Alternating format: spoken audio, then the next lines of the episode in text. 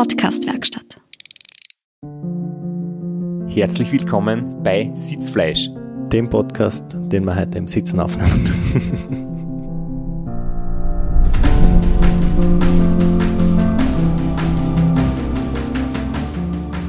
Warum sitzen wir heute?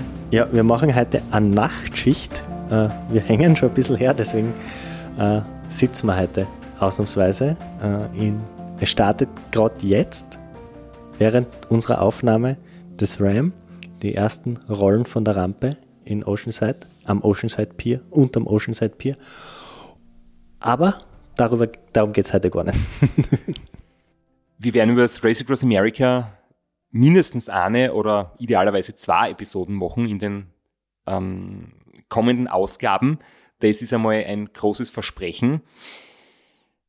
Heute geht es aber um ein anderes Rennen, weil wir nehmen jetzt zwar schon auf, haben einen langen Tag in den Beinen. Rauskommen wird diese Episode aber am 24. Juni und es ist der Tag, wo das Race Across the Alps in Nauders in Tirol startet. Und genau deshalb haben wir uns gedacht, wir laden zwei Rekordsieger dieses Rennens zu uns ein und die werden uns ein bisschen was über sich selbst, über ihre Rekorde und über das Ratter erzählen. Einer von unseren beiden Gästen war besonders schnell und einer war besonders fleißig, so geht's einmal. Und ein bisschen werden wir die Spannung jetzt noch aufrechterhalten. Äh, zum Race Across the Alps möchte ich aber noch kurz was Historisches sagen, nämlich es ist erstmals 2001 ausgetragen worden. Äh, mittlerweile ist es ein echter Klassiker. Und ganz lustig ist, wie das Rennen so entstanden ist, nämlich der Franz Venier, äh, Langstreckenradfahrer aus Tirol, der mittlerweile weniger aktiv ist, aber damals in den 90er und 2000er Jahren so richtig zu den ganz Großen gehört hat, der hat selbst ein Projekt ins Leben gerufen. Ähm, gemeinsam mit Veranstaltern des Dreiländer-Giros hat er sich elf Anstiege der Ors-Kategorie und 14.000 Höhenmeter rausgesucht in diesen drei Ländern und hat gesagt, er glaubt, dass er das unter 32 Stunden schaffen kann. Hat es dann geschafft, hat 27 Stunden braucht und ein Jahr drauf hat es dann erstmals dieses Race Across the Alps gegeben. Damals 40 Teilnehmer und ich glaube, das sind bis heute immer ähnlich viele. Ja, und wer ein bisschen mehr zum Race Across the Alps hören möchte, wir haben mit dem Lukas Kienreich schon eine Episode aufgenommen. Das war die Staffel 6, Episode 12. Da gibt es viele Anekdoten schon zu dem Thema. Und es ist zwar sehr nett, dass du da versuchst, die Suspense aufrechtzuerhalten, indem du noch nicht sagst, wer unsere zwei Gäste sind. Das heißt, du gibst mir also recht, dass niemand die Episodenbeschreibungen lesen wird und keiner wissen wird noch, wer, wer unsere Gäste sind. dass da viel vergebene Mühe, Liebesmühe drinsteckt in diesen Episodenbeschreibungen. Ich glaube, die Texte werden schon gelesen, aber meistens nicht vorher. Äh, vielleicht irgendwann, wenn wir ein paar Monate später sind, einmal irgendein altes Thema raussucht oder so. Also ich lese mir immer gern die Texte durch, wenn ich selber Podcasts suche. Ich habe zumindest eine Freude, wenn wir einen coolen genau, Text schreiben, hast, egal ob sie liest Du hast nicht. die Freude am Text schreiben und deswegen nehmen wir da das auch nicht und, und lassen die weiter Texte schreiben. so Schlimmeres passieren. Und bevor wir jetzt unsere Internetleitung nach Tirol. Ist das ein Tal? Versuchen wir jetzt eine Internetleitung in ein Tal aufzubauen, aber es ist Tirol, es ist ziemlich sicher ein Tal. In Tirol gibt es viele Täler, ja. Oder nur Täler, die, sonst ist es nicht bewohnt, oder? Berge und Täler, ja, aber in, in eines der Tiroler Täler werden wir jetzt bald die Internetleitung aufbauen. Aber davor stellen wir noch unseren Werbepartner von heute vor, nämlich Athletic Greens. Wir sind ja beide inzwischen schon voll in der Routine drinnen, dieses Athletic Greens zu nehmen. Und das ist auch das Wichtigste. Zusätzlich zu einer gesunden und ausgewogenen Ernährung, sich eine Routine aufzubauen und in diese Routine AG1 von Athletic Greens einzubauen. Wir beide nehmen es deswegen sehr gern, weil es die Nährstoffversorgung unterstützt, weil es mit 75 Vitaminen und Mineralstoffen dazu beitragen kann, dass man sein Immunsystem stärkt, dass man seine Regeneration verbessert, dass man auch dann noch konzentriert ist, wenn der Tag schon lang dauert, man um neun am Abend im Studio sitzt und teilweise den Text schon fast vergisst. Aber wenigstens sitzt. und das Wichtigste, um eine Routine aufbauen zu können, zumindest für mich, ist, dass es einfach ist. Und Athletic Greens ist einfach. Einen Löffel in ein Gefäß mit Wasser auffüllen, schütteln, fertig. Und das dann in der Früh, also ich nehme es immer in der Früh vor dem Frühstück, äh, trinken, fertig. Und da hat man eine Routine, auf der man aufbauen kann. Und wenn man es langfristig macht, zusammen mit einer ausgewogenen und gesunden Ernährung, kann man sich damit sehr viel Gutes tun. AG1 ist vegan, laktosefrei, es ist kein Zucker zugesetzt, es ist aus echten Nahrungsmitteln hergestellt und es kann mit unserem Partnerangebot unter www.athleticgreens.com slash Sitzfleisch bestellt werden. Es gibt mit unserem Angebot Goodies dazu, nämlich fünf Travel Packs und einen Jahresvorrat an Vitamin D. Und wenn es wirklich so sein sollte, dass man keine Freude hat damit, gibt es auch 60 Tage Geld zurück Garantie. Die Internetleitung nach Fließ in Tirol steht und wir heißen unsere Gäste herzlich willkommen. Und was die noch nicht wissen, aber wir schon, es wird beginnen mit einer kleinen Lesung vom Straps. Ich möchte mit einem Zitat aus der Tiroler Tageszeitung aus dem Sommer 2021 starten. Und zwar ließ ich das jetzt vor. Nachdem er im Winter den Ski-Kultbewerb Weißer Rausch in St. Anton für sich entschieden hatte, brillierte der Tiroler Dominik Schranz bei der 20. Auflage des Race Across the Alps mit Start und Ziel in Nauders. Nach 525 Kilometern, 14.000 Höhenmetern, 11 Alpenpässen in Österreich, Italien und der Schweiz überquerte er nach 20 Stunden und drei Minuten die Ziellinie. Exakt eine halbe Stunde vor dem zweitplatzierten Thomas Hoffmeister. Überglücklich und mit Freudentränen stemmte er sein Rad in die Höhe und wünschte sich eine Portion Pommes. Nach 20 Stunden Flüssignahrung brauche ich etwas Gescheites, grinste der Sieger zu seinem Coach Daniel Rubisäuer. Dieser, selbst vierfacher Rattersieger, streute seinem Schützling Rosen. Sein Potenzial ist gigantisch. Seit einem Jahr arbeiten wir auf diesen Erfolg hin. Und mit diesem Zitat herzlich willkommen bei Sitzfleisch, Dominik Schranz und Daniel Rubisäuer. Danke, dass ihr euch die Zeit für uns genommen habt. Ja, vielen Dank für die Einladung. Ja, hallo und herzlichen Dank. Ja. Es ist großartig, dass wir heute eine Vierersitzung haben und ihr euch beide Zeit nehmt. Echt fein. Und ich glaube, wir haben jetzt da schon einiges gehört über euch beide. Äh, wie ihr zusammenarbeitet, was eure Hintergrundgeschichte ist. Leider hab haben wir uns ja noch nicht persönlich kennengelernt, aber Dominik, ich habe die zumindest schon gesehen. Ich war ja voriges Jahr am Beniner Boss oben zuschauen und habe mir halt überlegt, so wie werden die Zwischenzeiten sein, wann werden die schnellsten oben sein. Und wie ich dann aufgefahren bin, ich war damals gerade Trainingslager in St. Moritz, sind mir schon zwei Lichter entgegengekommen. Und das waren eben der Thomas Hoffmeister und du. Ihr zwar wart so in Führung und ihr wart so schnell unterwegs, dass ich mich schon äh, völlig in der Zeit verschätzt habe. Und ja, du hast dann mit dieser unglaublich schnellen Endzeit, das auch der Streckenrekord ist, ähm, das Rennen gewonnen und über das möchten wir heute da reden. Und es wäre cool, wenn du ein bisschen was erzählst von dir, also wie und wann du mit dem Radsport angefangen hast und wie du so eine Leistungsfähigkeit aufgebaut hast, dass du das Rad in dieser famosen Zeit gewinnen hast können. Und der Straps will wahrscheinlich wieder nur übers Radfahren rennen, aber ich möchte wissen, was es mit diesem weißen Rausch auf sich hat, weil das ist ja doch in Österreich sehr bekannt und sehr prestigeträchtig. Da muss man schon auch ein bisschen Skifahren können, um, um das zu gewinnen. Ja, mit Radlfahren haltet sich meine Karriere eigentlich noch ziemlich in Grenzen.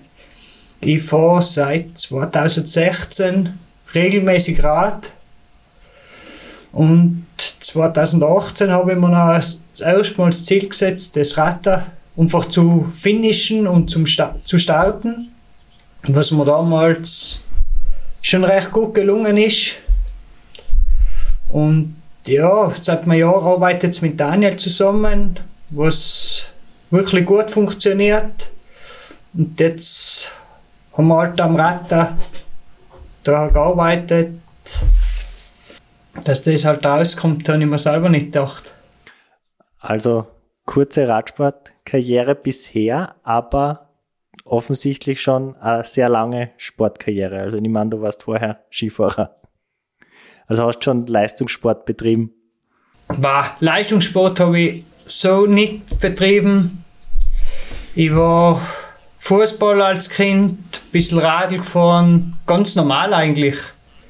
Aber jetzt nicht Extremsport und Leistungssport. Der Daniel hat da in dem Interview ganz kurz gesagt, dass du äh, unglaubliches Potenzial hast.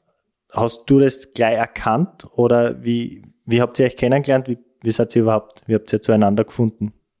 Wir haben uns eigentlich 2018 beim Rata kennengelernt. Da hat er mir schon das erste Mal Tipps gegeben, was man, auf was man aufpassen muss, auf was man schauen soll. Und mir aber gesagt, ich soll das genießen und da alles aufnehmen und einsaugen. Und das war eigentlich noch der ausschlaggebende Punkt. Dann waren wir öfter miteinander Radl fahren.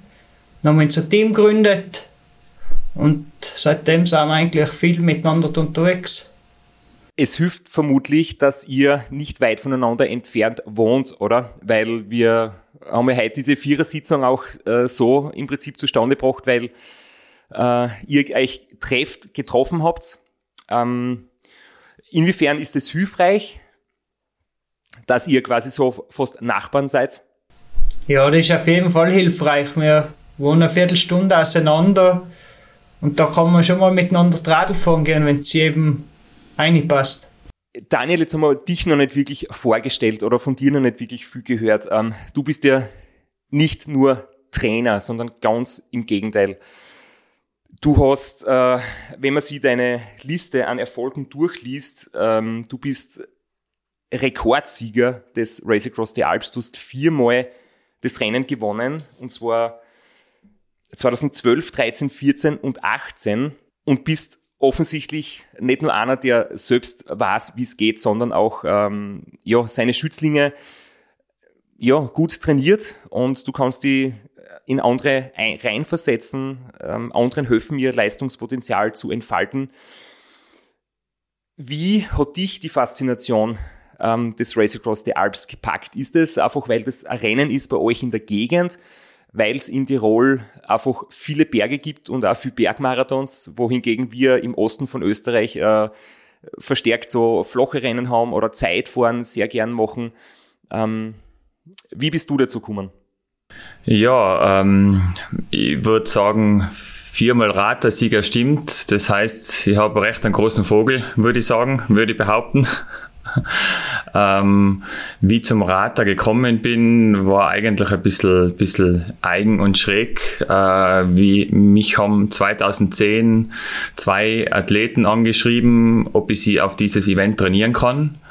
Und ich habe zu der Zeit gar nicht gewusst, was das Rad ist, wenn ich ganz ehrlich sein darf. Und, und ich habe mir das dann angeschaut selber und ja, ich habe mir dann auch gar nicht drüber ausgesehen, die Leute zu trainieren, die zwei Athleten. Ich habe dann ganz ehrlich gesagt, du, ich weiß hinten und vorne nicht, äh, äh, wie das angehen soll. Äh, ich habe keine Erfahrung mit dem Ganzen und die haben mir dann ein bisschen den, den, den, das, den, den Vogel in den Kopf gegeben, dass ich das eventuell selber mal angehe und versuche.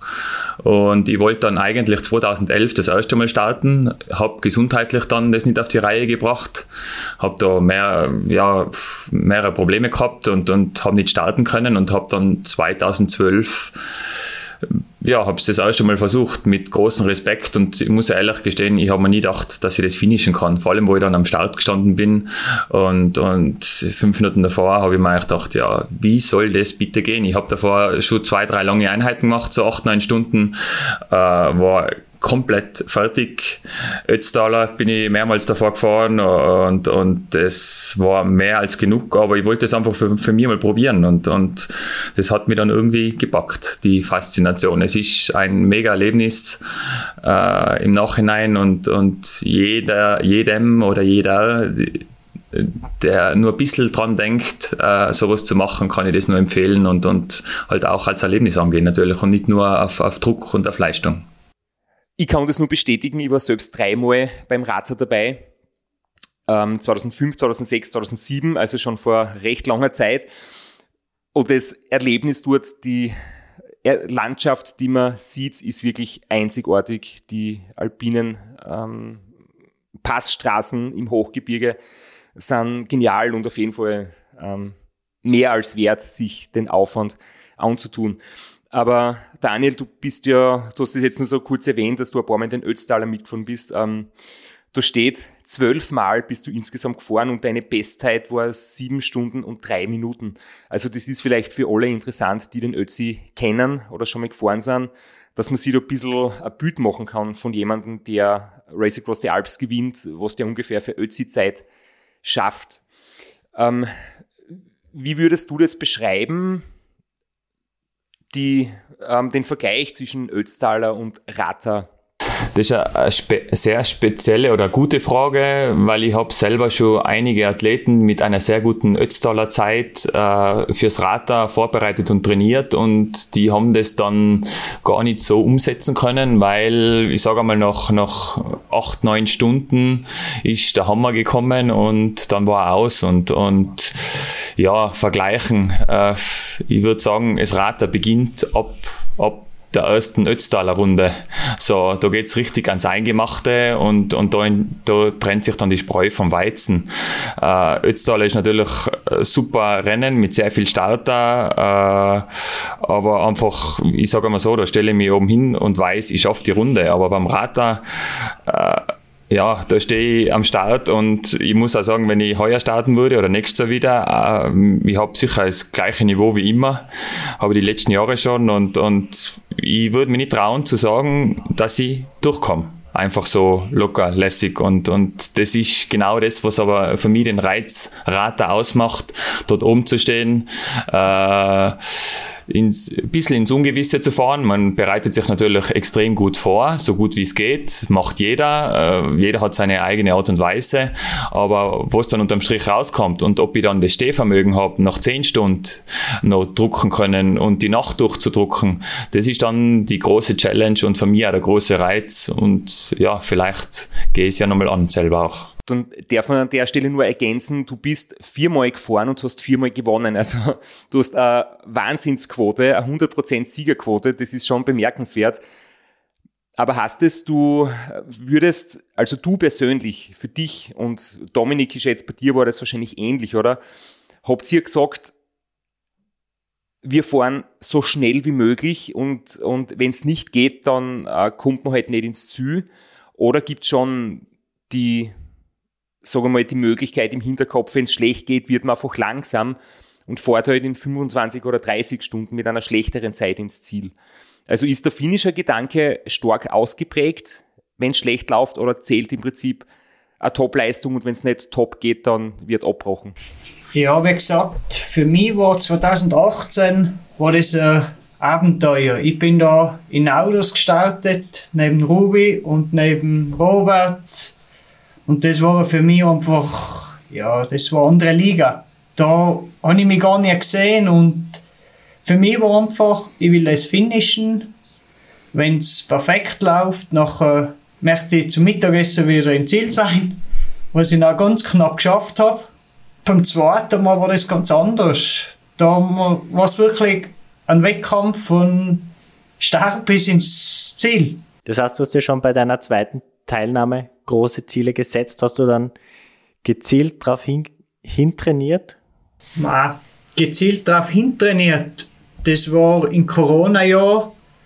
Da war äh, eigentlich schlechte Aussichten auf irgendwelche Bewerbe und wir haben uns da einfach Ziele gesucht, die was realisierbar sein, wo man sagt, ja, okay, der Wettkampf könnte stattfinden. Das Rata ist die Teilnehmeranzahl beschränkt, beschränkt. Da haben wir gute Chance gehabt, dass der Wettkampf überhaupt ist. Und dann haben wir da schon aufs Rad dahin trainiert und gesagt, ja, da probieren wir unsere Topleistung abzuliefern. Kurze Erklärung noch. Ähm, du hast gesagt, du bist neben Ruby und neben Robert gestanden bei dem ersten Radler. Der Robert, du meinst den Robert Petzold, der auch viermal insgesamt das Radler gewonnen hat. Und einmal sogar ex equo Daniel mit dir. Also ihr beide seid sozusagen die erfolgreichsten Athleten, die es beim Radler bisher gegeben hat. Ja, genau, da war ich mit, das war das Jahr, wo sie ex equo gewonnen haben und ich bin auch Dritter geworden. wenn du so schnell bist, wenn du jetzt deine Zeit hast von 20 Stunden, drei Minuten, da ist ja nicht wirklich Zeit, dass du Krisen erlebst, weil wenn du Krisen erlebst, würdest du die Zeit nicht ins Ziel bringen. Ist es wirklich so durchgehend gut gelaufen? Hast du quasi ohne Tiefpunkte das durchdrucken können oder hat es schon Phasen gegeben, wo es irgendwie ganz schlecht gegangen ist bei dir? Na, wirkliche Krisen, von denen kann man nicht reden bei der Zeit. Mir ist beim Gavia-Pass mal kurz nicht gut gegangen, aber das war eh schon der zweite Pass von 14. Und das ist gegen Schluss außen eigentlich immer besser gelaufen. Und durch das, dass ich bis Davos mit Thomas gefahren bin, war das eigentlich ein ständiges Hin und Her und wir haben uns gegenseitig so gepusht, dass da gar keine Zeit war für eine Krise. Und was dann eine Attacke von dir, eine Tempoverschärfung oder war es eher Verschleiß beim Thomas, dass er das Tempo nicht mehr halten hat können, wo du dich dann quasi gegen Ende des Rennens dann absetzen hast können? Boah, wir sind bis Davos miteinander gefahren und ich bin nach unten laut Plan ein bisschen schärfer reingefahren und dann habe ich gleich gemerkt, dass er nicht mitfahren kann und dann habe ich, habe ich das probiert einfach durchzuziehen und dann ist sein Licht immer kleiner geworden, was mich natürlich sehr beflügelt hat. Ja, dann ist halt der Abstand immer größer geworden. Du hast gesagt, laut Plan, also hast du wirklich so einen richtigen Matchplan gehabt und gewusst, wo du attackieren willst? Oder war das dann so aus der Situation heraus, dass du gesagt hast, das ist der Plan, jetzt attackiere ich? Na, Plan hat es eigentlich nicht gegeben. Der Daniel hat mir die Wattwerte gesagt, was ich fahren sollte. Und das hat sich aus dem Rennverlauf so ergeben. Hast du da schon gewusst, das könnte sie ausgehen oder hast du selber oder hast du selber Angst gehabt vor, vor dem Einbruch, wenn du doch das Tempo verschärfst? Oder warst du dir da deiner Sache schon recht sicher? In Davos kann man sich der Sache noch nicht sicher sein. Da ist, da sind noch fünf Stunden Fahrzeit, da kann noch extrem viel passieren. Und Einbruch, das geht so schnell. Ich glaube, sicher war ich am ersten im Ziel. Du hast, äh, du kennst das Rennen sehr gut. Du kennst wahrscheinlich auch alle Berge schon.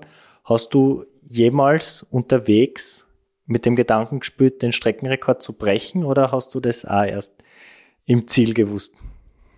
Ja, das mit dem Streckenrekord war irgendwie schräg. Der Thomas hat zu mir gesagt, beim, bei der Auffahrt vom Albola, ob ich ungefähr weiß, was, was für Zielzeit wir anpeilen. Und ich gesagt, nein, ich weiß, auf meinem Garmin, da stehen die Watt und ich weiß nicht mal, wie spät es ist. Und im, irgendwo in Malz habe hab ich noch gesagt, ja, tritt weiter, vielleicht schaffst du noch unter 20 Stunden. Und da habe ich aber immer noch nicht gewusst, dass das wirklich ernst ist. Oder ja, noch im Ziel habe ich es noch erst richtig realisiert, was da eigentlich jetzt wirklich passiert ist. Mals ist ja am Fuße vom Reschenpass, stimmt das? Ja, das ist eine Stunde Fahrzeit. Wie sehr hast du dich dann geärgert über die drei Minuten, die da gefällt haben, für unter 20? Ja, gar nicht im ersten Moment. ich war einfach überglücklich und ich habe mir von mir selber nie gedacht, dass ich überhaupt so eine Leistung da erbringen kann.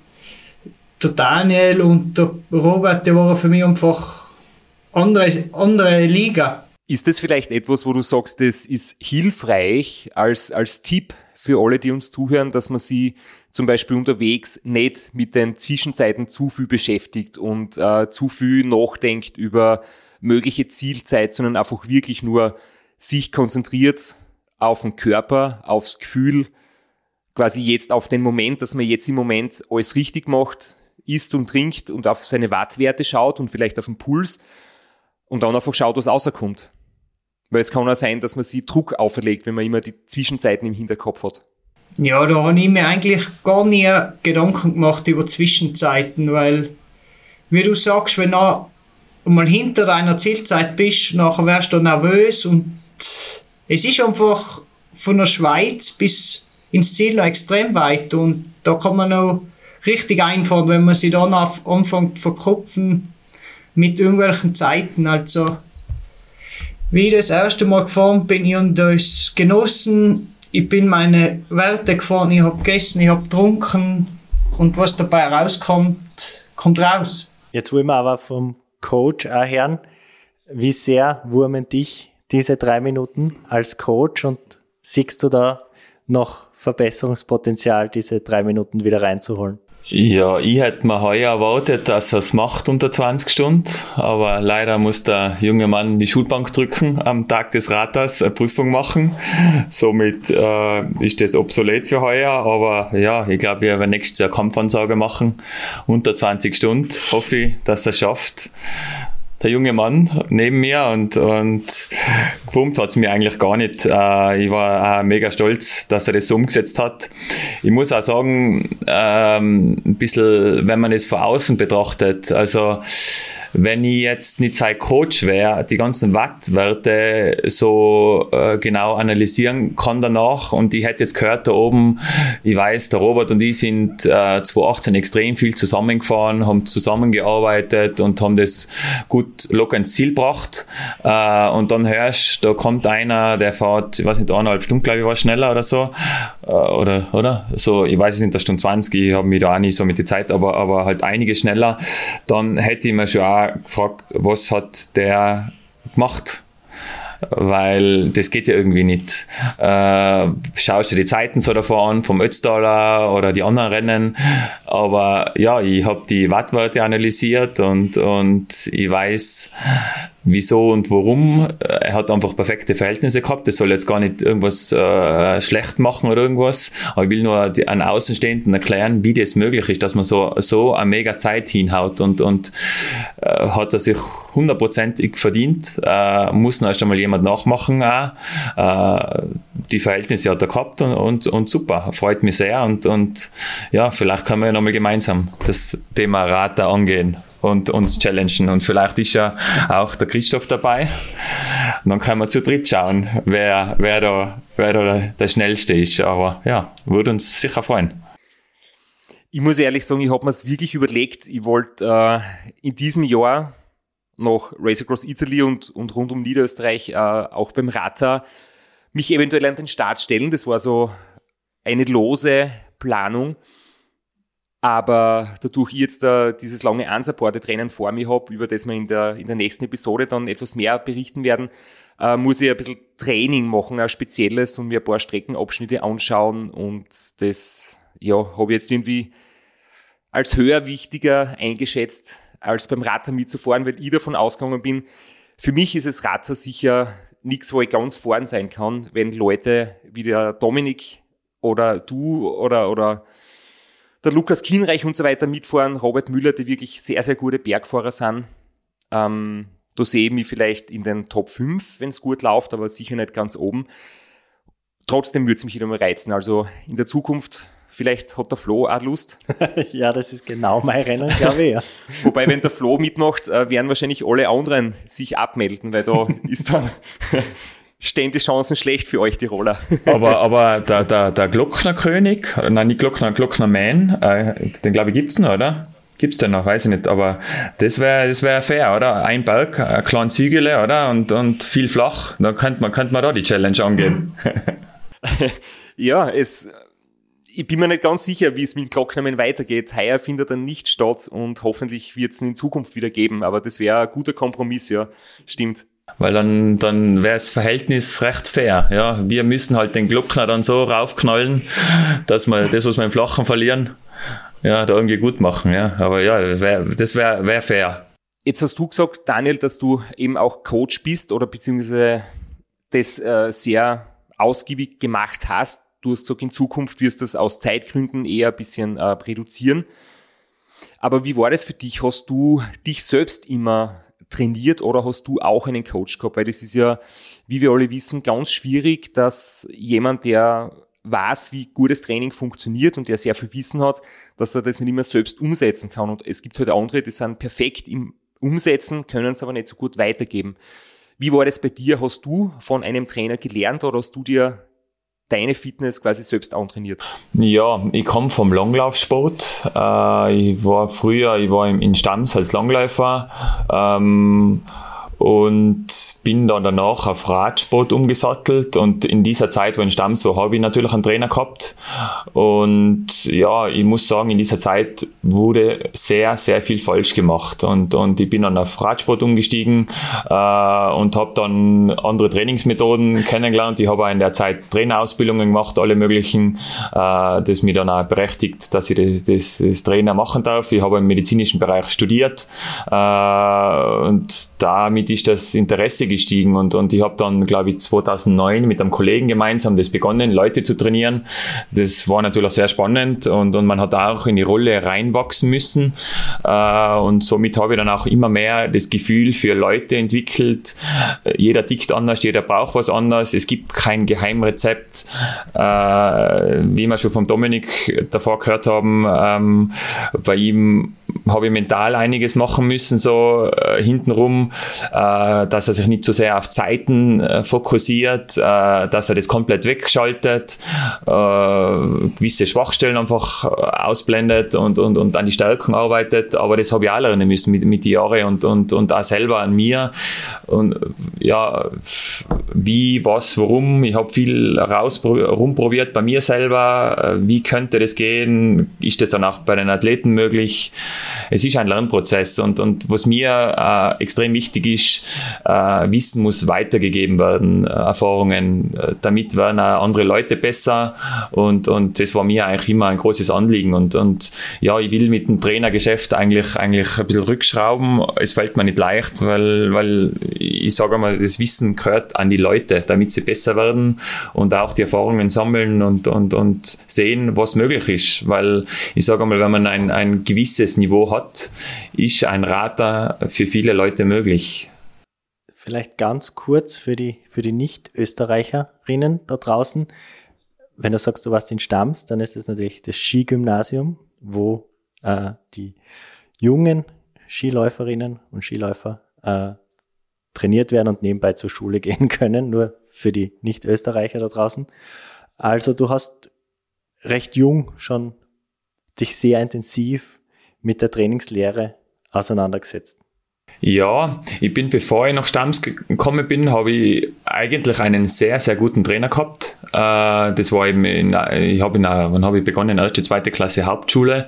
Äh, die ersten zwei Jahre habe ich einfach immer so spaßhalber trainiert. Dann hat man mein Talent ein bisschen bemerkt und, und dann habe ich eigentlich äh, ein Jahr, bevor ich nach Stamms gekommen bin, in der vierten Klasse Hauptschule, Mittelschule mittlerweile ist das ja, einen sehr guten Coach gehabt, muss ich heute noch loben, wie der das so gemacht hat. Ist ziemlich meine, meine Prinzipien, meine Lehre und dann bin ich halt nach Stamms gekommen, ja, komplett anderes Training, viel Intensität, äh, immer Frühfahren gehabt und, und äh, ja, meiner Meinung nach extrem viel falsch gemacht äh, für, für mich, für, für, für, mein, für meinen Körper. Kann für andere gut gewesen sein, aber für mich war es einfach genau nicht das, was, was ich, was ich brauche. Und das ist auch, es, es, es gibt keinen perfekten Trainer. Ich glaube, das ist auch wichtig immer, weil, weil die Leute sagen immer ganz gern, ja, der ist schlecht, der macht das nicht gut. Ja, für einen anderen, für einen Athleten mag das super sein äh, und für einen anderen Athleten Katastrophe. Und, und das, glaube ich, ist auch, das macht auch einen guten Trainer aus, dass der das rausfindet, weil in Dominik muss ich ganz anders handhaben wie, wie, äh, wie Athlet XY. Und, und das Feingefühl muss man entwickeln, man muss kommunizieren mit den, mit den Athleten. Der andere braucht mehr, der andere weniger und auf gewisse Punkte einfach eingehen, ja. Wie wichtig siehst du das Thema Ernährung? Und gerade jetzt beim Rata ist es ja so, dass man nicht immer konstantes Tempo fährt. Der Flo und ich haben gerade wieder über das Race Niederösterreich berichtet. Das ist eher flach, da kann man sehr lang gleichmäßig fahren, da, da hat man keine Leistungsspitzen drinnen. Und jetzt hat man beim Rata aber sehr, sehr viele Höhenmeter und, und steile, lange Anstiege. Das heißt, ob man will oder nicht, hat man ungleichmäßige Leistung. Und daher jetzt auch die Frage, ähm, welche Leistungszonen würdest du jetzt theoretisch empfehlen, dass man sich da ähm, zutraut, wenn man das Rennen startet und wie ist es dann mit der Ernährung? Kann ich mich regelmäßig ernähren oder brauche ich da je nach, quasi je nach Leistungszone unterschiedliche Ernährungsstrategie?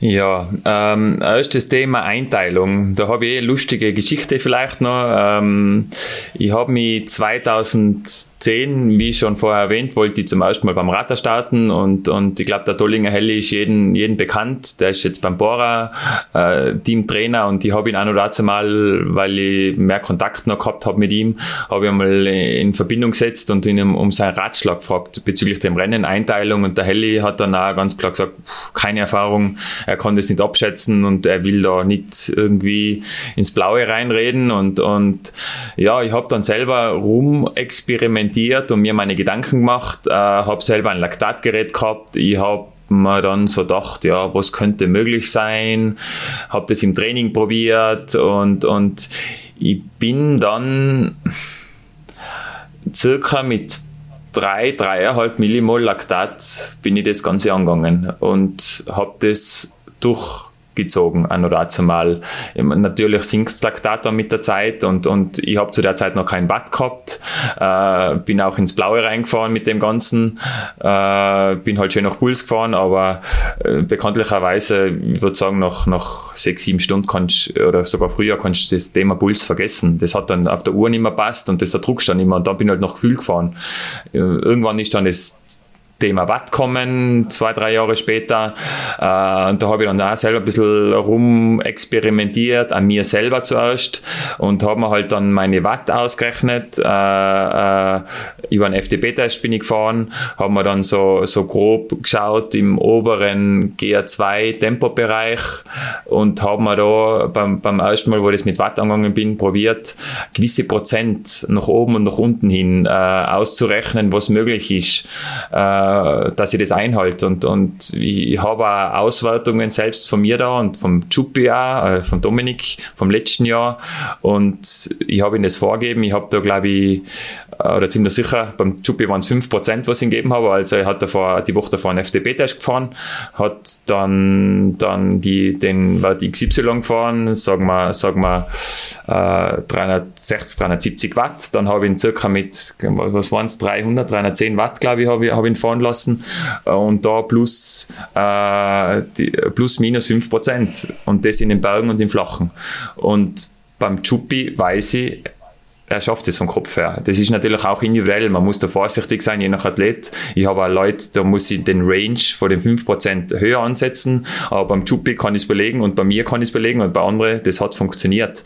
Aber du musst natürlich hinten raus, ja, ein bisschen ein Schwein zu dir selber sein und, und du darfst nicht Milch geben, äh, dass du jetzt sagst, ja, ja, das muss halt einhalten. Aber das ist schon mal das von den Zonen, was ich so weitergeben kann. Und, und aber da muss man schauen, äh, wie, wie das umsetzbar ist. Und, und ich habe auch äh, mehrere Athleten, äh, einige schon fürs Radar vorbereitet und, und so wie es mit Chuppi um, umgesetzt habe, das kann ich mit, nicht mit jedem machen. Aber der Chuppi ist halt ein eigener Charakter, anderer Charakter. Und das ist halt wichtig dann, dass man auf das eingeht, ja. Und Thema Ernährung, ähm, ja, bin jetzt nicht ausgebildet, dass ich da zu viel sagen darf. Ich kann sagen, wie, wie wir es machen oder wie ich es mache. Äh, wir haben ziemlich äh, ich meine, da muss ich auch wieder ein bisschen revidieren, weil wenn ich, wenn ich auf meine ersten zwei Rater teilnehmen, äh, Teilnahme hinblick, habe ich das ganz anders gemacht, wie ich es heute mache. Aber mittlerweile haben wir schon so Cowboy-Loading-Prinzip gemacht, also zwei Wochen von Rater sehr, sehr wenig äh, Kohlenhydrate und dann die drei, drei, vier Tage, je nach Typ, äh, muss man auch ein bisschen schauen, extrem Cowboy-Loading macht. Aber ja, das ist halt äh, auch so ein Thema. Es schafft nicht jeder Athlet, dass er, das habe ich, Test im Winter habe ich das bei, bei, bei den Raterteilnehmern Test immer, dass sie mal ein paar Tage ohne Kohlenhydrate trainieren. Äh, das schafft nicht jeder. Es ist nicht jedermanns Sache. Es reagiert nicht jeder gleich.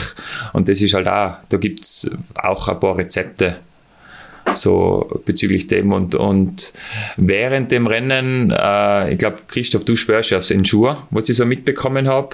Ähm, bei mir war das anno dazu mal so, dass ich äh, 2010 äh, Gott sei Dank nicht starten können habe.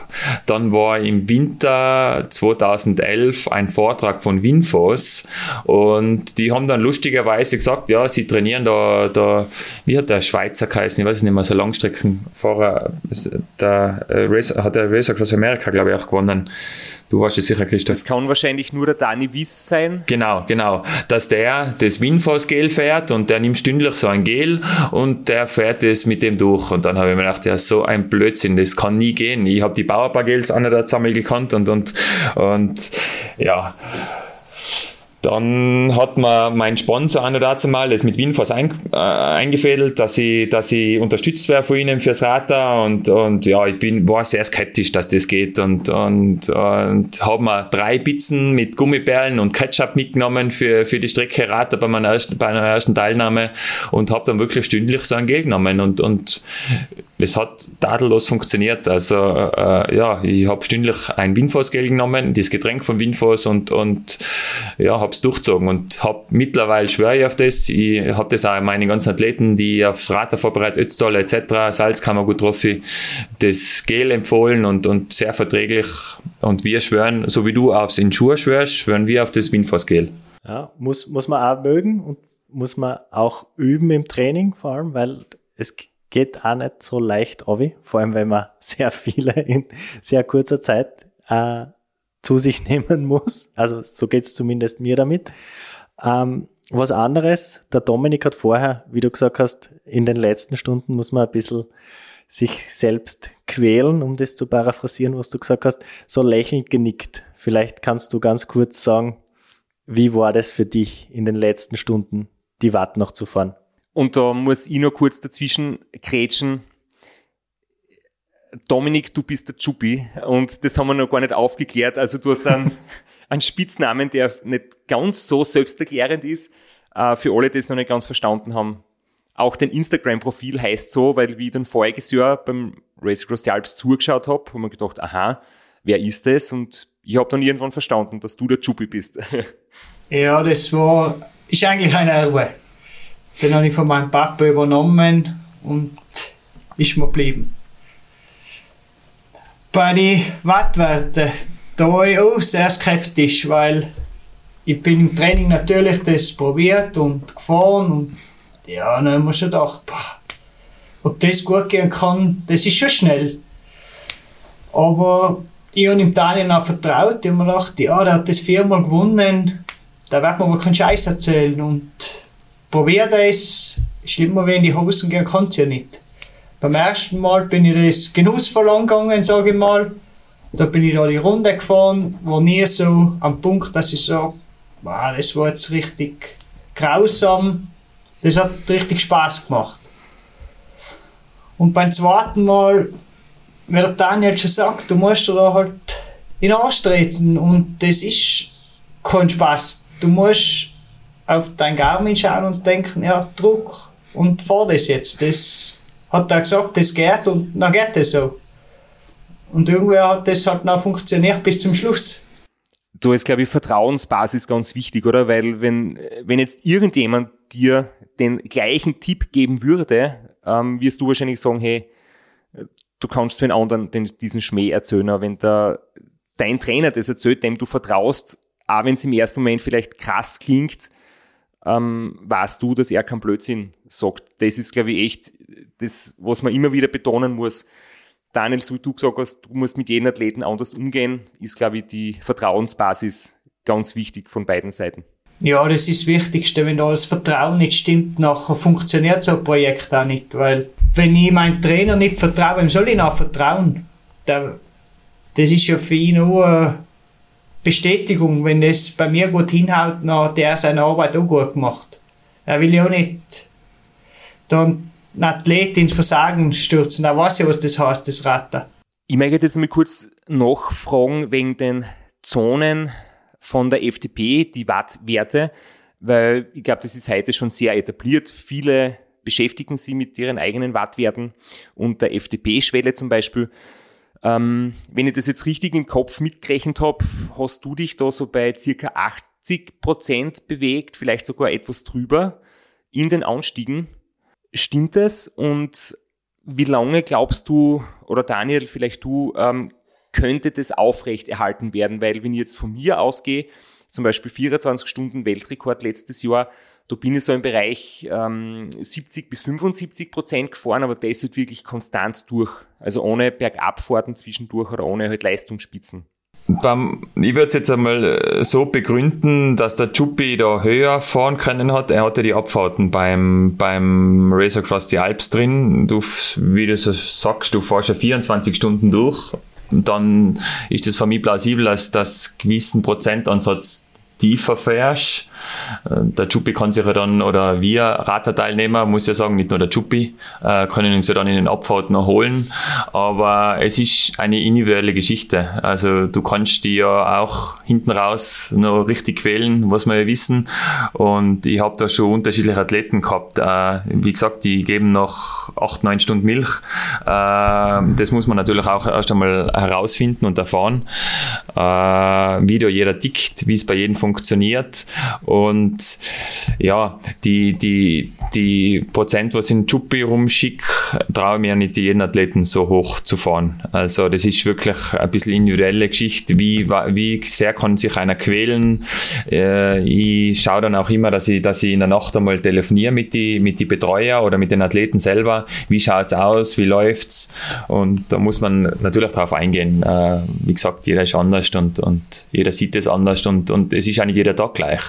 Also muss man auch aufpassen, ja, weil ich, ich habe schon Feedback bekommen beim Jupi recht früh. Das will ja immer bei den Athleten, dass ich mal noch ein, zwei Stunden, wie schaut's aus, dass man dann weiß, ja.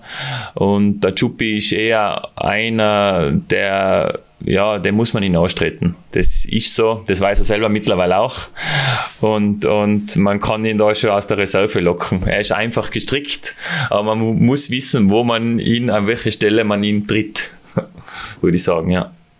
Du hast jetzt die Kommunikation mit den Betreuern angesprochen. Das ist, das ist in unserer ersten Rate-Episode äh, so nur nebensächlich behandelt worden, ein bisschen stiefmütterlich. Aber es ist doch ein sehr langes Rennen schon. Wie wichtig sind die Betreuer beim Ratter? Ohne, ohne die richtigen Personen mitzuhaben oder falsche Personen. Ich habe auch von einigen Leuten schon gehört, die reden mittlerweile nicht mehr miteinander, weil sie sich während dem Rennen erstritten haben, auch mit den Athleten. Und ich muss ja selber sagen, man ist sehr verletzlich im Rennen. Also ich habe zu meiner Frau, ein oder dazu mal war es noch Freundin bei meinem beim zweiten Rater, glaube ich, war das, ja, wo sie mit als Betreuerin war, ein paar nicht so nette Worte zu ihr gesagt. Und, und, und ja, man, man ist ja anderer Mensch. Es sind, sind ja eigene Erfahrungen und ja, dass man da einfach äh, Person XY mitnimmt, würde ich auf keinen Fall empfehlen und, und man muss auf jeden Fall mal jemanden dabei haben, der radmäßig was drauf hat, der, der sich kleidungstechnisch ein bisschen, bisschen interessiert, weiß wie, was und vor allem auf Athleten eingehen kann. Wie dick der, was braucht er und, und das ist ein bisschen, bisschen eine Challenge. Und ich würde es auf keinen Fall unterschätzen. Sehr hohe Bedeutung und sehr wichtig und auch die Vorbereitung. Das ist eigentlich, wenn ich einen normalen Radler fahre, das, was mich eigentlich graust. Das Training und alles, äh, das mache ich gern. Ich muss auch nicht viel mehr für das aufwenden wie sonst, aber, aber die Vorbereitung davor. Ja, ich habe Kinder, jetzt bald einmal vier Kinder äh, und einen Vollzeitjob, dann ist das, glaube ich, ja, so eins, ein, eine Woche, zwei Wochen vorbereiten, Stress davor habe ich alles, funktioniert alles, das unterschätzt man, glaube ich, sehr. Und das ist eigentlich, wenn ich Rad davor, das, wo, wo ich am meisten ja, wo ja, Respekt davor habe. Und, ja, und da braucht man ein gutes Team, das einen supportet und hilft. Sehr, sehr wichtiger Tipp, weil äh, wir haben das schon angesprochen mit Robert Müller. Äh, das Ratter ist gerade so an der Grenze zwischen gerade noch Radmarathon oder schon Ultrarennen irgendwie genauso dazwischen und da prallen dann halt so die Welten aufeinander aus der Radmarathon-Szene und aus der Ultraszene. Und wenn man da vom Radmarathon kommt, darf man das auf keinen Fall vernachlässigen, wie wichtig das Team ist. Und du hast jetzt gerade gesagt, äh, die Vorbereitung, die Vorbereitung ist jetzt sehr wichtig. Ich glaube, die Vorbereitung mit dem Team, dass jeder weiß, was sein Job ist, was zu tun ist, wer welche Aufgaben übernimmt. Und ja, auch die Nachbereitung. Jetzt hast du gesagt, damals mit einer Freundin sind ein paar unnette Worte gefallen. Jetzt hast du gesagt, mittlerweile ist deine Frau und ihr habt drei oder bald vier Kinder. Also ich denke, ihr habt diese, diese Geschichte damals gut, gut nachbesprochen, weil sonst hätte sich das vielleicht anders entwickelt. Also ich möchte nur sagen, wenn Sachen passieren, dass man sie unter dem Rennen auf die Nerven geht, man kann nachher oder sollte nachher alles wieder besprechen, weil in den Emotionen werden halt Dinge gesagt, die man nicht so meint. Ja, ähm, wir haben, glaube ich, gar nicht mehr großartig drüber gesprochen. Schwamm drüber, das war recht einfach gehandhabt, Gott sei Dank, von meiner Frau, muss ich sagen, weil da kann sie mir sicher ein bisschen was nachtragen.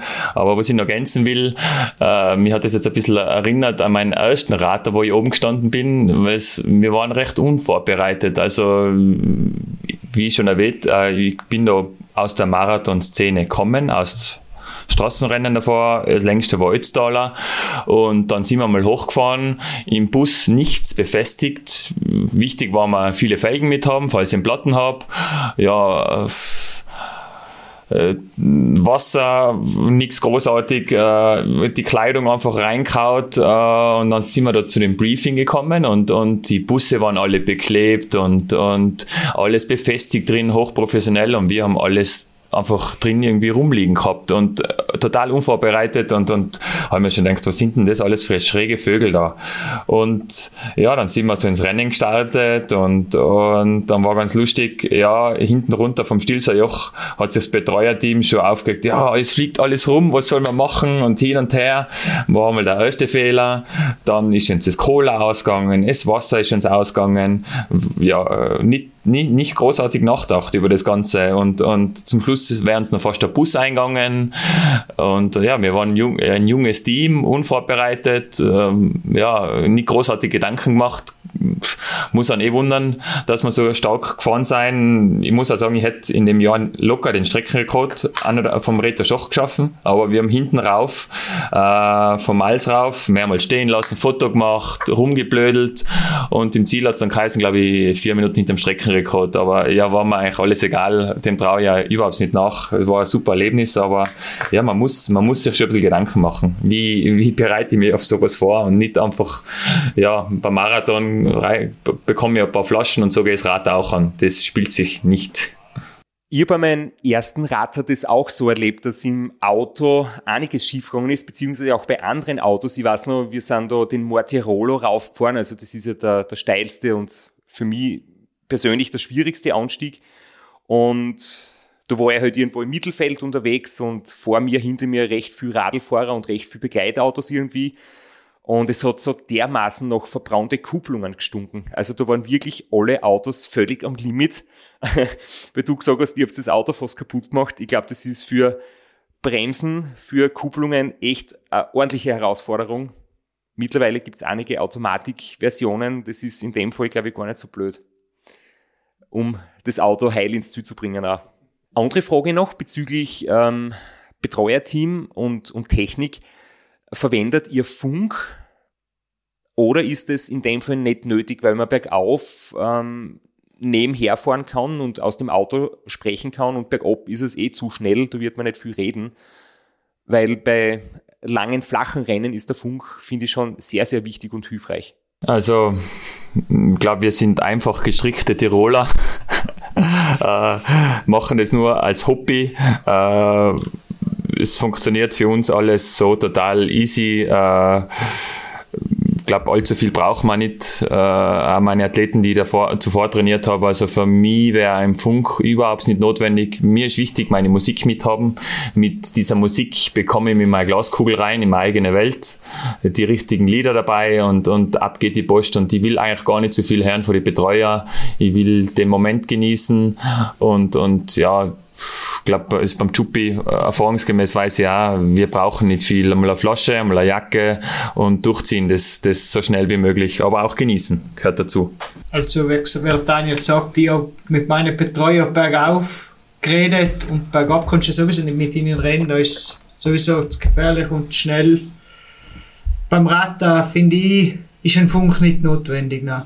Ist vielleicht auch eines der reizvollen Dinge, dass dieses Rennen etwas simpler vielleicht auch von den technischen Anforderungen ist. Also ich habe jetzt bewusst simpel gesagt und nicht einfach, es ist natürlich ein brutal hartes und schweres Rennen, aber man braucht vielleicht nicht so viel technischen Schnickschnack wie teilweise bei anderen Rennen. Man braucht nicht ein Zeitvorrat zum Wechseln, man braucht keine Zeitvorscheibe, man braucht keinen Zeitvorhöhen. Obwohl, ich muss sagen, wie letztes Jahr in der Schweiz trainieren war und bin den Beniner Pass dem Training raufgefahren. Das erste, was ich gesehen habe, war äh, jemand auf einem Triathlonrad mit Zeit vor Scheibe, Zeit vor Helm am Berniner auf. Das hat mich sehr, sehr irritiert, aber hat sich, glaube ich, noch nicht durchgesetzt. Wird beim Rad selten verwendet, sowas. Nein, ich glaube, beim Rad, was das Technische anbelangt, du brauchst vielleicht Ersatzradl. Das habe ich sehr benötigt. 2018 hat es mir den ersten Abfahrt aufgestellt. Aber viel mehr Ersatzlaufräder aber sonst ist das ziemlich simpel. Ja, es geht eh nur bergauf und bergunter. Vielleicht dazu noch ganz kurz ein Straps Lieblingsthema, weil es juckt, es brennt ihm unter die Fingernägel, aber die Frage, ob Felgen oder Scheibenbremsen, hat sich, glaube ich, inzwischen, ich glaube, der Markt hat das geregelt. Ah, es gibt keine Felgenbremsen mehr, Straps, du musst dich damit abfinden. Also ich fahre... Ja, ich würde sagen, gerade beim Radler geht es ja so viel ums Gewicht. Was sagst du, Dominik? Ich bin das Rad gefahren, was ich gehabt habe und deshalb Felgenbremsen. und ich weiß, dass der Daniel und ich weiß, dass der Daniel genau das gleiche fährt und mit dem viermal der Fahrschule gewonnen hat. Also am Radl, glaube ich, hat falls nicht. Das hat noch keiner mit, mit Disc gewonnen. Werden wir schauen, ob es das Jahr Premierensieger gibt. Ich glaube, der Robert Petzold hat es einmal sehr auf die Spitze getrieben, er und seine Teamkollegen mit dem Gewichtsoptimieren und super leichten Rädern. Habt ihr da auch was mitbekommen in der Hinsicht? Bats Racing Team und auch der Robert, äh, eine coole Truppe immer, bringen Stimmung rein, äh, ja, äh, sind äh, mittlerweile, glaube ich, ein Part vom Rata, äh, gehören dazu. Ich glaube, sie haben heuer wieder einen Starter. Der Robert selber fährt nicht, was ich mal, was ich mal gehört habe, und der Hof, Hofmeister auch nicht da. Aber, aber die, die fighten natürlich um, um jedes Gramm. Und noch spannender finde ich ihre Ernährungsweise. Die haben diese, diese, wie heißt das, Schweineplempe, heißt es, selbst ernannt. Sie haben da einen, einen äh, äh, Ernährungswissenschaftler, glaube ich, dabei oder ein Chemiker, ich weiß nicht, was das ist. Und der hat diese Schweineplempe zusammengestellt. Und ja, wo ich 2018 dann in Genuss gekommen bin, fast das ganze Rennen mit, der, mit dem Betts Racing Team und mit dem Robert gemeinsam zu bestreiten. Ja, der Robert hat sich dann irgendwann einmal so seine Schweineplempe reinkaut und der, den hat's wirklich, wirklich, äh, ja, die, die, die, die Speibe raufgedrückt und das habe ich nicht verstanden. Ich habe immer genüsslich mein Gel reingezogen und der hat sich halt drei oder viermal fast übergeben müssen mit, mit diesem hochkalorischen, selbst äh, erfundenen Schweineplempe äh, Gesöff oder was auch immer das ist. Aber ja, es ist ihr Geheimrezept. Ich finde es super. Äh, jeder hat so seinen, seinen eigenen Weg und, und ja, ich habe es auf jeden Fall genießen können, wie der, wie der Robert da immer, immer fast, fast am Sterben war am Rad und, und ja, ich habe Cola getrunken und, und, und ein Gel, ein Gel zu mir genommen und bin weitergefahren. Ja, aber, ja, nein, aber, aber war immer spannend und, und ja, einfach, ja, gehört dazu zum Rater für mich. Ich habe das immer mitverfolgt über Social Media und habe mir auch immer gedacht, Robert Betzold, ein begnadeter Radlfahrer, wo man mitkriegt, das ganze Jahr wird da gefeilt um jedes Gramm und äh, an der perfekten Form. Und jedes Jahr beschreibt er, wie er sein Spezialgetränk äh, selbst mischt und jedes Mal muss er kotzen. Und ich habe mir gedacht, okay, äh, anscheinend ist das für ihn aber so eingeplant. Also ich glaube, das war klar, er fährt ein paar Stunden damit an seinem Leistungslimit, dann kotzt er, dann fährt er weiter. Das ist völlig normal bei ihm. Ja, ich glaube, das ist seine Raterphilosophie. Das gehört viel zum Rater einfach dazu. Äh, so, wie kann man das beschreiben? Ja, weiß jetzt auch nicht, aber für ihn ist es halt einfach so, gehört der Rater für ihn, dass man sich übergeben muss. Und ja, ich sage einmal, selbst schuld, Robert. Zum Gewichtthema wir fahren beide ziemlich oder genauso ident Rad, der Daniel und ich. Das ist leicht, aber trotzdem noch so stabil, dass man vernünftig damit runterfahren kann. wobei die Pets Racing Truppe wirklich an, am Rad so rumfeilt und rum, dass die halt mit ultraleichten Bikes starten. Was nicht, ich glaube, da ist unter 5,5 Kilo oder was. Also richtig leicht. Und lustigerweise habe ich Thomas bei der Auffahrt Gavia ziehen lassen müssen. Und im Flachen unten habe ich ihn wieder getroffen. Und dann habe ich gehört, dass er bei der Abfahrt von Gavia aufs Mountainbike gewechselt ist. Weiß auch nicht warum. Aber jetzt zum, zum Gewicht habe ich noch eine Frage. Chupi, wenn du es sagen möchtest, ungefähr dein Körpergewicht, weil es geht natürlich auch um das, weil äh, wenn ich jetzt deine Wattwerte höre, denke ich mir, ja, das kann ich auch fahren, aber ich habe natürlich wesentlich mehr Gewicht wie du. Und mir würde es halt wirklich interessieren, wie leicht du circa bist. Ja, so leicht bin ich leider auch, auch nicht. Ich bin beim Rad damit exakt 70 Kilo gestartet. Ja, Flo, da kommen wir beide nicht hin. Nein, nicht ganz, leider. Darf ich da noch was dazu sagen dann, bitte? Sicher. Äh, Thema Gewicht, ja. Äh, wie, wie schon erwähnt, glaube ich, bin zwölfmal, 13, 14 Mal Ötztaler gefahren. Ich weiß es gar nicht genau, wie oft, aber das ist jetzt, spielt jetzt keine Rolle. Aber 2019, wo mein letzter Ötztaler war, da ist mir eigentlich einen Monat davor nicht gut gegangen und, und ich habe komischerweise recht viel an Gewicht zugenommen und habe auch Motivation verloren und ich habe dann sage und schreibe, ich glaube 82 oder 83 Kilo gehabt beim Ötztaler. Ich, meine, ich bin jetzt, äh, jetzt wieder um einiges leichter, aber ich habe wirklich ja, 82 oder 83 Kilo gehabt und bin auch mit diesem Gewicht sieben Stunden drei beim Ötztaler gefahren und, und ja, ich würde jetzt dem gar nicht so, ich, mittlerweile ist es mir gar nicht mehr so wichtig, also ich bin schon länger nicht mehr auf der Waage gestanden, äh, bin am Wochenende Super Giro Dolomiti gefahren und habe ein gutes Ergebnis abliefern können, Gewicht uninteressant. Und ich würde jetzt da gar nicht mehr so viel Wert drauflegen, äh, äh, weil mir das beim Ötztaler, ich war mega schockiert. Am Vortag, wo ich auf der Waage gestanden bin, aber ich dachte, da brauche ich gar nicht reinfahren in, in, nach Sölden, weil das macht ja gar keinen Sinn. Und dann habe ich wirklich eine mega Leistung abrufen können. Vielleicht war aber der Vorteil, dass mein Wattkurbel an dem Tag nicht gegangen ist und ich war halt sehr uneingenommen und bin einfach gefahren. Aber, aber ja, es ist, geht nicht immer, immer ums Gewicht, glaube ich, ja. Natürlich spielt es eine Rolle, braucht man glaube ich nicht, nicht, nicht darüber diskutieren. Wir haben glaube ich alle Physik in der Schule gehabt, Gravitation etc. Aber, aber ja, äh, spielen andere Faktoren auch noch ein bisschen mit ja, Wohlbefinden, ähm, die Leistungsfähigkeit hängt halt einfach schon auch mit dem Gewicht zusammen. Ich habe das immer gemerkt, ich habe auch Phasen gehabt, wo ich einfach unzufrieden war mit meinen ähm, 79 bis 80 Kilo und mich mit aller Gewalt um ein paar Kilo erleichtern wollte. Aber dann fällt die Leistung ab, dann hat man öfters schlechte Tage, dann kann man sich öfters mal verkühlen oder es ist vom Immunsystem her vielleicht anfälliger. Also es hat alles seinen Preis. Man kann vielleicht vereinzelt Top-Leistungen abrufen, aber übers Jahr hinweg stabil zu bleiben, gesund zu bleiben, ist meine Philosophie geht nur über, über ja, gesundes Gewicht. Und ich mache das auch so wie du. Ich stelle mich selbst nie auf die Waage, weil das ist nicht erfreulich. aber ich zwicke mir immer so in den Bauch und wenn die, die, die Speckfalte wächst, dann weiß ich, ich muss was tun und wenn, wenn da nicht viel drauf ist, dann passt und dann ist völlig wurscht, ob es 78 oder 80 Kilo sind. Daniel, du hast vorher gesagt, du wärst eigentlich schon wieder in Ratterform oder zumindest in sehr guter Form, aber das war jetzt die letzten Jahre nicht immer so. Wir möchten jetzt ein Thema quasi kurz ansprechen, wo wir vorher wirklich, ähm, das hast du mir, wie wir uns zusammen telefoniert haben, erzählt, und du hast gesagt, du möchtest das einfach auch kurz erwähnen, mm, dass es eben dir in den letzten Jahren nicht so richtig gut gegangen ist und vielleicht Menschen, die was Ähnliches durchmachen, sie ja von dem er inspirieren lassen kann, wie du damit umgegangen bist. Ja, äh, zuerst möchte ich, äh, ich war auch immer in Raterform, muss ich sagen, wo der Rater stattgefunden hat, außer letztes Jahr. Aber die Jahre zuvor hätte ich immer starten können, nur war der Aufwand und, und der Reiz irgendwie nicht mehr da.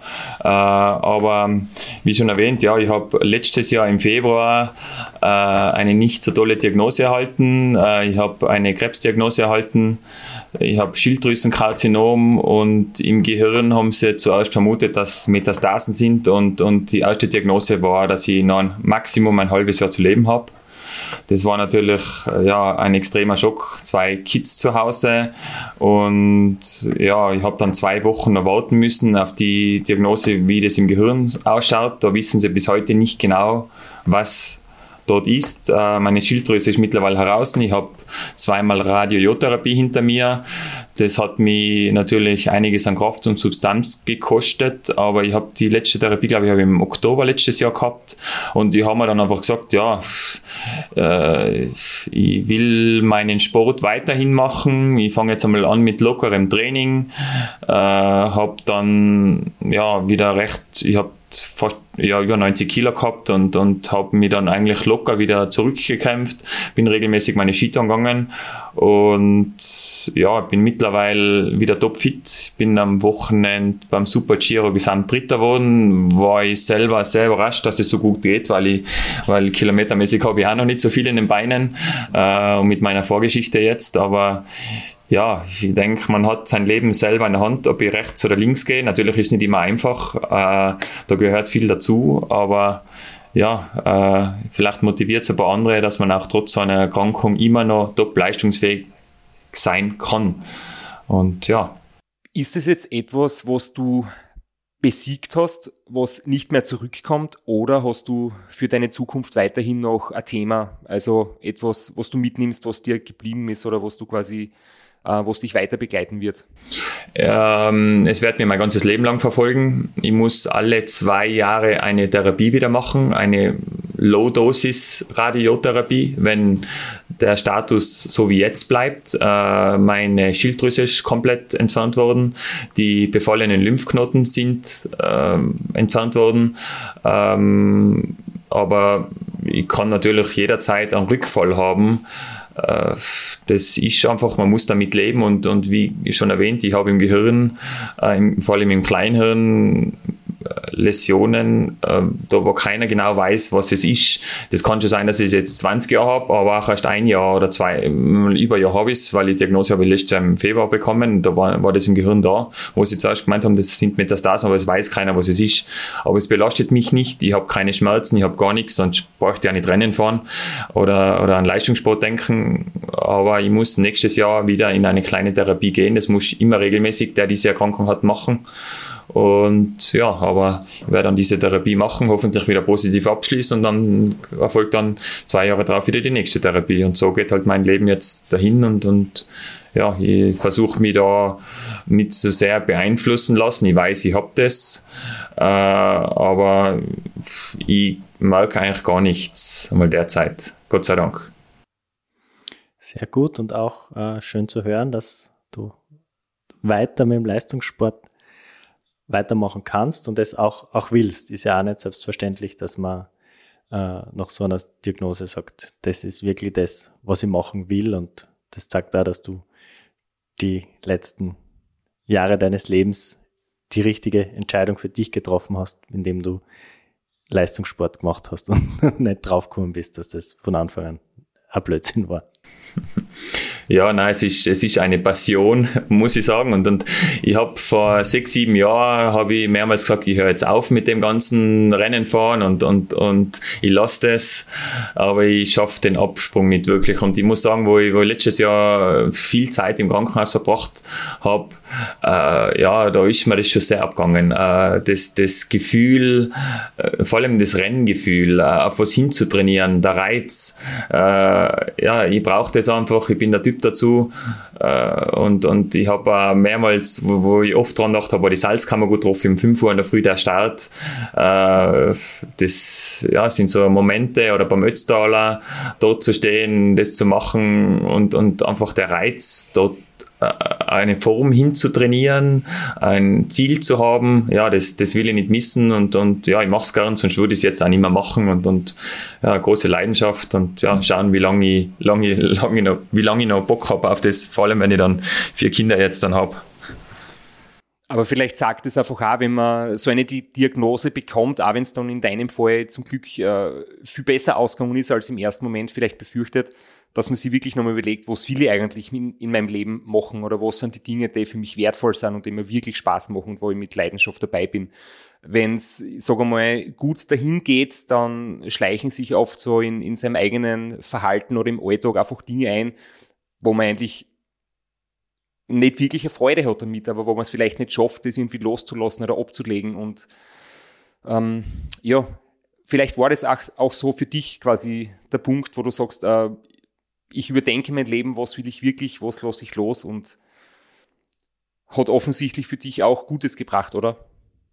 Ja, ja, äh, es hat auf jeden Fall vieles Gutes gebracht, auch, auch einiges Negatives natürlich, aber, aber das Leben ist so. Man weiß nie, was morgen kommt. Man soll es genießen, äh, man soll seinen Weg gehen und natürlich hat meiner Krankheit sehr viel der Sport geholfen. Die Einstellung, man, man muss auch mit Niederlagen äh, umgehen können. Du weißt, Christoph, du warst selber, äh, ich glaube, so lustig war deine, deine äh, Race Across America Aufgabe auch, äh, wo aufgegeben hast, nicht.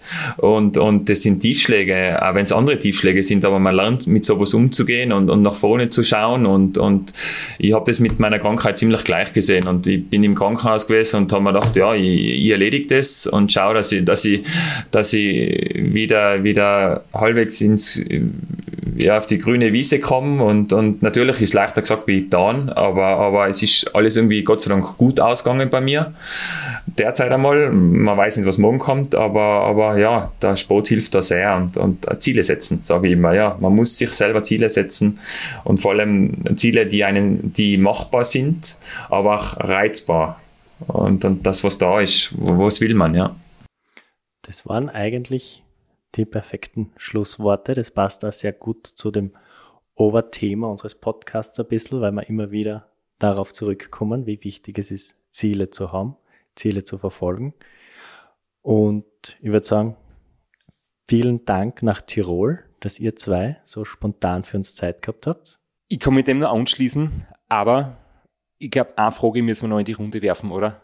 Was wird für euch noch äh, die Zukunft bringen, beziehungsweise was werden für euch die nächsten Ziele sein?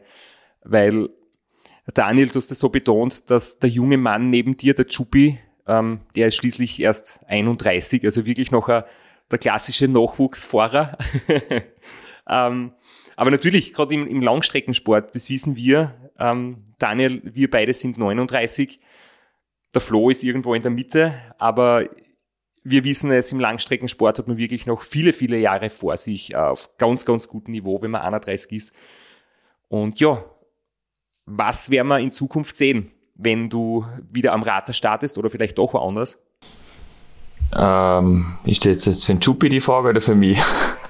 Beide. Beide.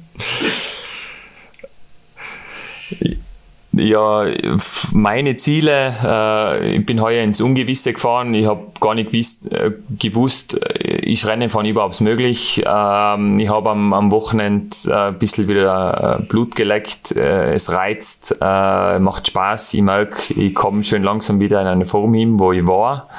Ähm, ich werde jetzt heuer mal schauen, äh, drei Länder Giro, Salzkammer gut Trophy, ähm, Iron Bike in Ischgl, Ötztaler und ja, dann kommt mein Kind Nummer vier und dann werde ich schauen, was ich nächstes Jahr, wenn ich Lust habe und wie es mir gesundheitlich geht, angehe.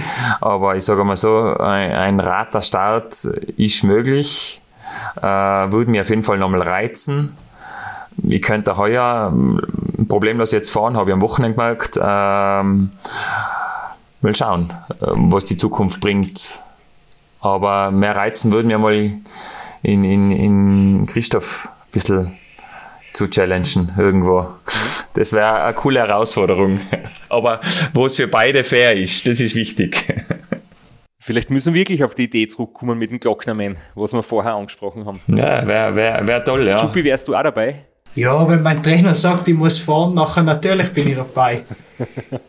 ja, von meiner Seite die Ziele dieses Jahr ist, ich habe im September mit der Umschulung angefangen. Ich bin jetzt wieder Schüler und das Retten geht sich leider aus schulischen Gründen nicht aus dieses Jahr.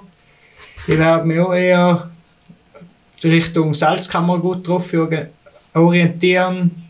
Drei Länder Giro, Ötztaler, Radmarathon fahren. Und natürlich so richtig lange Ultrarennen wäre schon ein Reiz, aber bis jetzt wo ich halt immer noch Hobbysportler und da braucht man ein bisschen mehr Umfang und Equipment dazu, dass das einfach schaffbar und vernünftig schaffbar ist. Wie du schon gesagt hast, beim ist da der Aufwand überschaubar. Wir sind gespannt, was alles kommen wird, wo wir uns dann vielleicht wirklich einmal treffen und uns ein Match ausmachen können. Ja, wir sagen nochmal Danke für eure Zeit. Ähm, haltet bitte die Fahnen der Felgenbremse hoch. Das ist für mich persönlich ein großes Anliegen. Ja, der Daniel wird mich leider im Laufe des Jahres verlassen mit den Felgenbremsen. Aber ich hoffe, sei neues Rad kommt noch nicht so schnell, dass wir die Felgenbremsen noch Weile hochleben lassen können. ja, großartig. Ja, danke für das super Gespräch. Noch einmal schöne Grüße nach Tirol. Und wir wünschen euch alles Gute für eure Ziele und Rennen, die ihr euch so vorgenommen habt heuer. Ja, vielen Dank auch von unserer Seite. Hat sehr viel Spaß gemacht. Kann man nur weiterempfehlen, sowas. Und, und ich hoffe auch, dass es den Zuhörern da draußen gefallen hat und sie auch von unseren Erfahrungen ein bisschen was mitnehmen können an Motivation und, und sonstiges und dass es ein paar hilfreiche Tipps auch dabei waren. Ich glaube, das ist da wichtig.